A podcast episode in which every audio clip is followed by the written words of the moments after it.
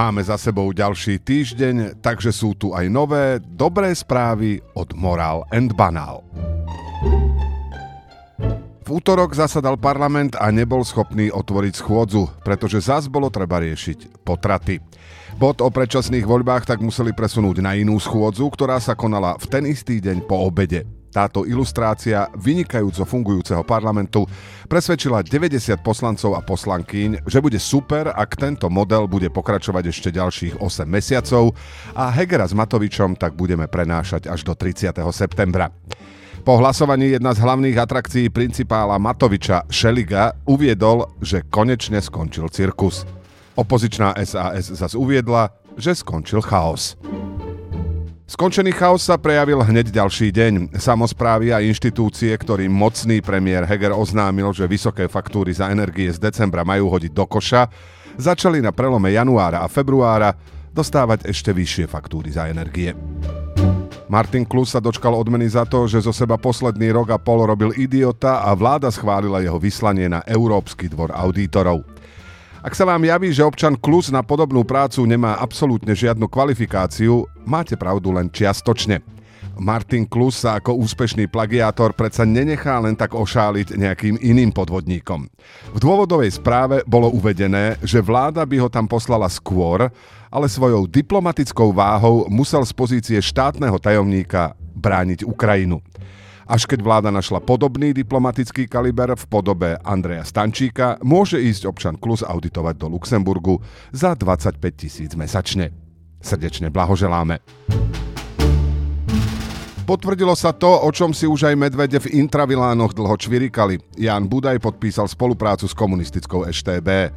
Tento jeho morálny poklesok odsúdili aj syn Eštebáka Dimeši, komunista Fico, človek s čistou minulosťou Boris Kolár a samozrejme aj mnohoúčelový podvodník Matovič.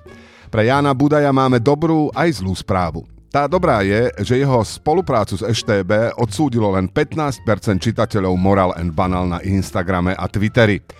Tá zlá je, že jeho spoluprácu s Oľano odsúdilo zvyšných 85%. Víkendových televíznych diskusí sa okrem iných zúčastnil aj znovu obvinený občan Robert Kaliňák.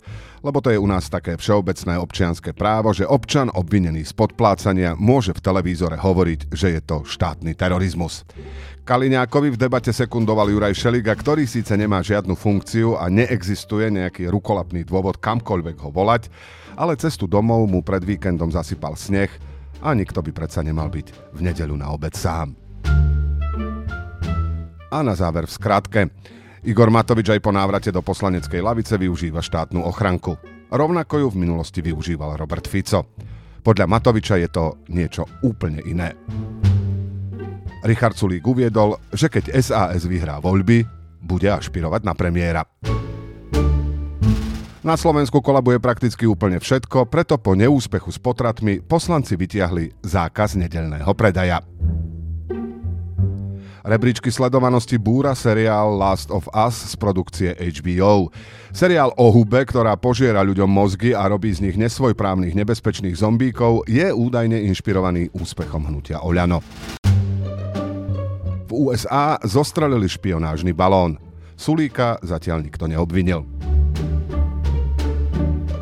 Ďakujeme za vašu priazeň. Moral and Banal okrem tohto podcastu nájdete aj na Facebooku, Instagrame a Twitteri. Prajeme pekný zvyšok nedele a úspešný nový týždeň.